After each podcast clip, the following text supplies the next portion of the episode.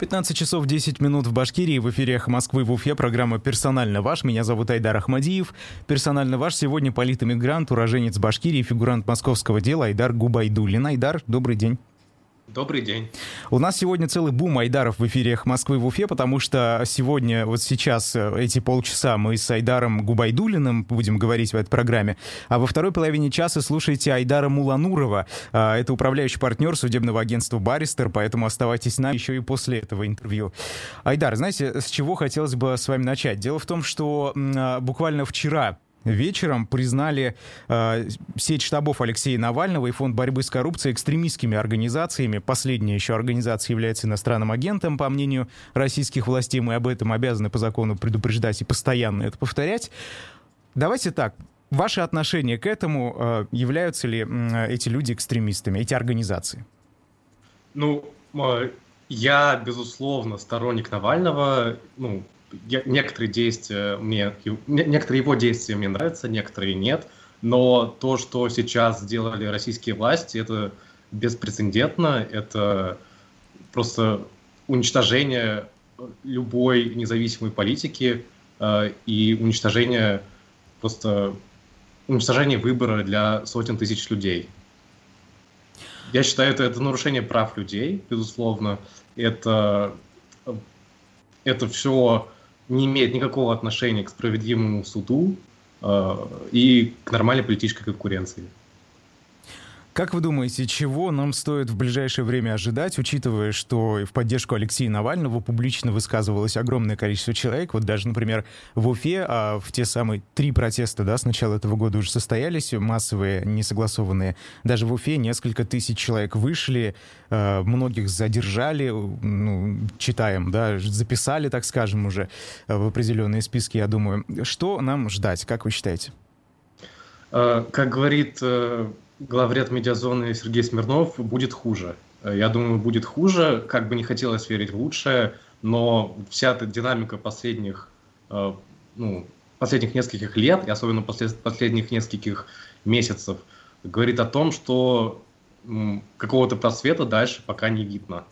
Э, то есть нас ждут новые уголовные дела, нас ждут новые экстремистские организации, то есть какие-то организации будут закрывать, у нас будут новые политические заключенные, э, людей будут не допускать до выборов по каким-то надуманным предлогам.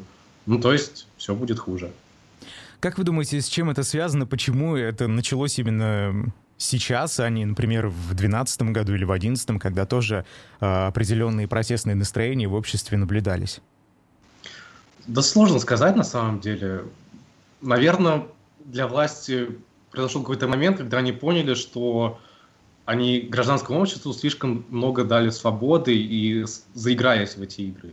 Мы поняли, что нет больше смысла ничего изображать, изображать даже видимость какой-то законности, э, и поняли, что проще уничтожить все это, срубить под корень, чем потом знаю, допускать людей до выборов, э, регистрировать партии и потом что-то пытаться с этим делать. Проще сразу все уничтожить, чтобы были ручные люди, Э, во власти ручные партии, которые можно управлять э, и которые будут давать тот результат, который нужен власти. Как вы считаете, вот те действия, которые мы сейчас наблюдаем со стороны властей, они скорее улучшают, продлевают, так скажем, жизнь политической элите, действующей российской, или наоборот укорачивают? Ну, мне кажется, действия властей, они обусловлены какими-то сиюминутными, сиюминутными желаниями и какой-то короткой перспективой. Они не думают о том, что будет дальше. То есть вот у них сейчас выборы в сентябре, они к этим выборам готовятся. Они людей сажают, партии запрещают, организации э, там, возбуждают уголовные дела против людей и организаций и занимаются вот такими вещами. А, а все может поменяться в течение, там, не знаю, в течение нескольких месяцев на самом-то деле. Э, в это, конечно, хочется верить, э, но поживем и видим. Я думаю, они, они мыслят именно сиюминутными какими-то желаниями, помыслами, и то, что будет там через полгода, через год, через пять лет, их не очень интересует. Как вы думаете, э, во главе, так скажем, нашего государства, я не говорю про юридические вещи, да, я говорю про фактические, э, стоит один человек, Владимир Путин, который всем координирует, управляет, э, решает там, какие конкретно процессы можно допустить, какие не стоит и так далее, либо это некий коллективный Путин, ну, допустим, олигархи, какие-то сотрудники спецслужб высокопоставленные и так далее. Вам как это представляется? Это очень интересный вопрос. Я, конечно, к этому никакого отношения не имею. Я с этими людьми никогда не взаимодействовал. У меня просто какое-то впечатление сложилось. Ну, если подумать, то Путин у власти уже больше 20 лет. То есть он начинал в Петербурге в начале 90-х там, или даже в конце 80-х. И то есть он всегда был на таком уровне власти, когда он не видел реальной жизни, по сути. То есть э, он не, общался, он не общается с людьми настоящими, он не читает прессу, а, он не понимает, что происходит. А, сделано ли это намеренно, не знаю. Ну, то есть, возможно, ему дают какие-то там отчеты бумажные. Он же не пользуется интернетом, в конце концов. То есть, э, может быть, это сделать намеренно, может быть, просто так сложилось. А, и, ну вот, если почитать вообще статьи людей, там, того же Патрушева, например, э, и вот прочих таких людей высокопоставленных, то у них же совершенно какая-то поразительная картина мира.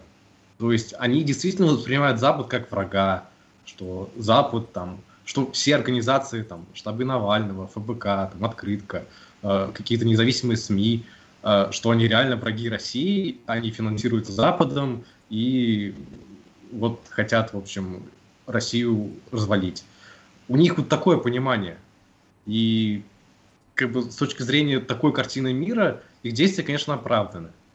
Вот. Но то есть я думаю, так сложилось э, благодаря нескольким причинам. То есть это и интересы бизнеса, интересы олигархов, и просто искаженная картина мира там из, mm-hmm. ну, а все-таки, Айдар, так. вот вы упомянули, да, такие организации, как «Открытая Россия», она, кстати, признана, считается властями российскими нежелательной. А если действительно, допустим, кто-то из Запада или из какой-либо другой э, части мира финансирует э, так скажем, активистов протестных, э, оппозиционных в России. Для вас это что-то недопустимое или это нормально? Неважно, откуда человек получает деньги, главное, чтобы он э, нес пользу народу. Вот какой позиции вы в данном контексте придерживаетесь? Э, для меня это нормально. Ну, то есть, конечно, не все финансирование иностранное, оно приемлемо, и э, не всегда эти деньги идут на благие цели, но в целом, если посмотреть на то, чем занимались эти нежелательные и экстремистские уже организации, то там нет вообще совершенно ничего криминального. То есть, э, ну, та же «Открытая Россия», э, «Объединенные демократы», они занимались э, легальной политикой, на, причем на низовом уровне, это были, там, они проводили кампании для муниципальных депутатов, э, агитировали людей, э, готовили наблюдателей на, для выборов. Ну, то есть совершенно нормальная политическая деятельность. В этом нет ничего криминального, ничего запрещенного с точки зрения нормальной демократической, демократической страны. Тогда почему преследуются такие люди, как, например, Юлия Галямина и так далее, которые просто муниципальный депутат, была, во всяком случае, до Юры, да, до недавних пор, а почему такие люди становятся объектом внимания правоохранительных органов, ну или политической элиты, допустим? Они разве опасны в общефедеральном масштабе? А, я думаю, все политики, которые сейчас подверглись э, каким-то преследованиям, не опасны, то есть они, ну то есть, даже если бы их допустили до выборов, и они бы заняли какие-то места, этих людей бы не хватило для формирования какой-то оппозиционной коалиции и какой-то прям крупной политической силы. Это были бы там единичные депутаты в той же Госдуме. Да, это лучше, чем ничего, но какого-то, какой-то угрозы режиму они бы точно не представляли. То есть они помогали бы людям, они, они бы пытались э, предложить какие-то законопроекты действительно полезные, которые бы э, что-то сделали там, со свободой слова, э, там, с правом выбора и прочими вещами важными. Но в целом никакой действительно э, большой коалиции бы не было, и угрозы режиму тоже бы не было. Хорошо. Э, Айдар, вот э, касаемо федеральной повестки, да, я, наверное, последний вопрос задам вам. А, то тот самый протест, который состоялся 21 апреля сразу в нескольких городах э, России, в том числе и в Уфе, наверное, я надеюсь, вы следили, да, за тем, что в Башкирии происходило. А, она организаторами, знаете, как, как они ее назвали, финальная битва между добром и нейтралитетом.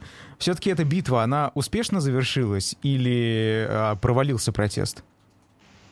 Ну, конечно, провалился. То есть, ну, просто постфактум мы видим, что это ни к чему не привело. Ну, более того, я считаю, митинги и уличные акции – это метод, это не конечная цель. Когда э, кто-то призывает людей выходить на улицы, и люди выходят, э, они должны преследовать какую-то цель. То есть это, это должно быть для чего-то. Э, это, это не должно быть для того, чтобы просто выйти нужно что-то дальше предлагать, или нужно иметь какой-то план в голове. А тут, э, ну, может быть, э, штабы Навального, там, ФБК, они увидели запрос от своих сторонников, потому что Навальный действительно нуждался в медицинской помощи в колонии, она ему не оказывалась. Они увидели запрос от своих сторонников и решили все-таки призвать людей выйти. Но, то есть, никакого стратегического как бы, плана у них не было, я так думаю. Эм, Айдар, здесь в комментариях слушатель задает вопрос. Конечно, для вас это нормально, видимо, имея в виду то, что вы сказали, что финансирование это нормально, да, э, а, активистов в России из-за рубежа. Они э, же и вам жизнь обеспечивают сейчас. Ну вот такая, я не знаю, как это воспринимать, можете как-то прокомментировать, пожалуйста.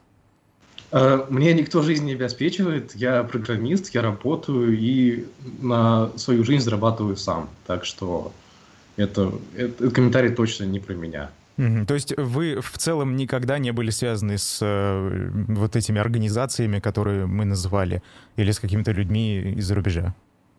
Нет, ну то есть я знаю часть людей, которые в этих организациях работают, э, кого-то лично, кого-то опосредованно, но никак, никак, никаких деловых отношений и никаких денег, э, это точно не про это.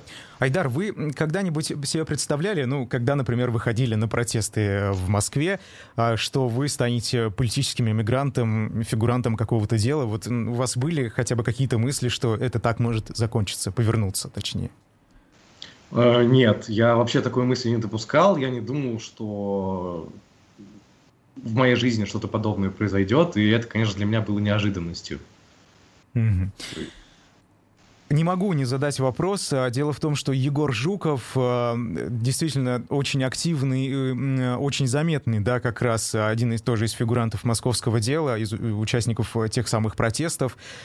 Сейчас он э, какое-то время вел программу на «Эхо Москвы». Э, после того, как на него напали, наверное, многие видели фотографии избитого Егора, э, он ну, пропал из повестки со словами, там иногда появляется информация, что он хочет немного отдохнуть и так далее.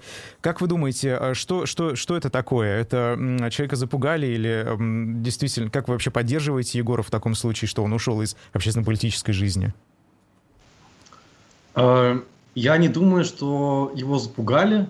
Я думаю, дело в том, что просто ну, после нападения он на это все посмотрел со стороны и понял, куда идет власть, к чему она движется и что она будет в ближайшее время предпринимать. Э, я думаю, он предвидел нечто, что, ну, что-то, что случится там с Навальным, с другими политическими э, деятелями, э, с, с открыткой. Ну, то есть примерно он представлял картину, и я, я не помню, где я видел, э, по-моему, в его то ли Инстаграме, то ли в, в его Телеграм-канале, что он написал, что м, можно переждать этот период. То есть можно э, принимать какую-то, вести какую-то деятельность уже после того, как произойдут какие-то глобальные изменения, э, когда станет дышать посвободнее, и тогда уже ну, участвовать в том, чтобы ну, как нам обустроить Россию. Mm-hmm. А думаю, он вот этот период наиболее острый, наиболее опасный решил просто переждать. А, вы знаете, сегодня на «Медузе» вышел материал под таким названием «Политические репрессии. Власти выдавливают оппозиционеров за границу. Что они делают в эмиграции, на что живут и на что надеются». Ну, там рассказы представлены, например, бывшего координатора штаба Навального в Иркутске. Власти России считают э, эту организацию экстремистской. А, Сергея Беспалова, экономиста и соратника Навального Владимира Милова, бывший член Федерального совета нежелательной открытой России Олега Хомутинникова и так далее. И они все уехали за границу границу. Сейчас мы видим этот самый отток э, общественно-политических деятелей также из России. Э, в целом, вы поддерживаете их? Если посмотреть, например, Алексея Навального, он наоборот, зная, что, скорее всего, какие-то преследования будут в его отношении, тем более, по его словам, его здесь пытались отравить, он все-таки вернулся сюда. Э, вот на фоне Навального, на фоне его поступка, отъезда активистов вам не кажется чем-то, ну, наверное, не особо правильным? Не кажется. Потому что Навальный, Навальный политик, э, политик исторического масштаба, так сказать. То есть он себя уже записал в историю, и он мыслит категориями, то есть президентскими. Э, и поэтому с точки зрения такого человека вести какую-то политическую деятельность из-за границы, это неприемлемо. То есть его долгое пребывание за границей для него бы означало конец политической карьеры. Э, поэтому я, я когда он еще лечился в Берлине, я предполагал, что он вернется. Просто я не думал, что он вернется настолько рано, в январе. Это, с моей точки зрения, неоправданно. Э, это не учитывало текущую политическую ситуацию. И, ну, как, как, как в итоге оказалось, привело к каким-то плачевным результатам. Mm-hmm. Я думаю, он вернется mm-hmm. ближе к выборам.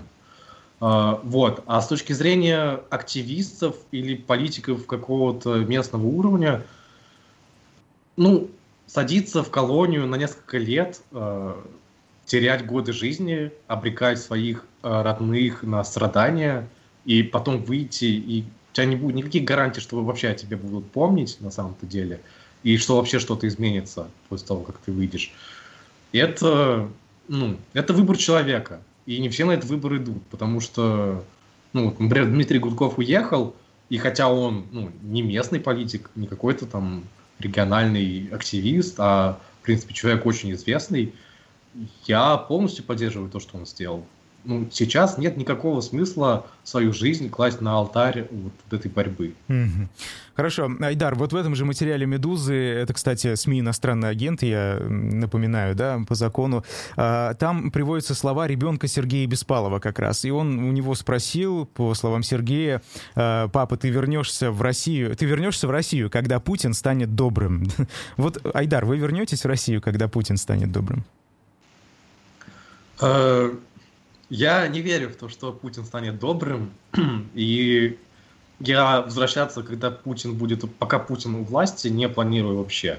Если речь, э, если мы говорим о том, что власть сменится там через 10, через 15 лет, я не думаю, что я вернусь именно жить в Россию, потому что к тому времени э, я проведу слишком много времени в другой стране, у меня наверняка будет семья, круг друзей, какая-то стабильная работа и стабильная жизнь.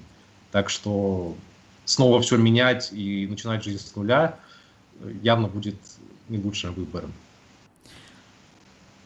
Айдар, вот э, что вы бы посоветовали, наверное, молодежи, которая сейчас, возможно, нас слушает, уезжать им из России или все-таки здесь оставаться и попытаться как-то здесь построить карьеру, получить образование и так далее? Ну, я вот чисто свое мнение скажу. Я не думаю, что в ближайшие годы, в ближайшие несколько лет что-то изменится к лучшему. А, а жизнь все-таки у человека одна. Если, в конце концов, а, иммиграция может быть временной, она может быть на два, на три года. Ну, человек может уехать, а, поработать, поучиться, посмотреть, как живут другие люди, ну, просто посмотреть мир. И потом, если он посчитает нужным вернуться, он сможет вернуться. Это, ну, это несложно сделать, если тебя там, на тебе нет уголовного дела. Э, вот. Так что, если есть возможность, я бы посоветовал попробовать.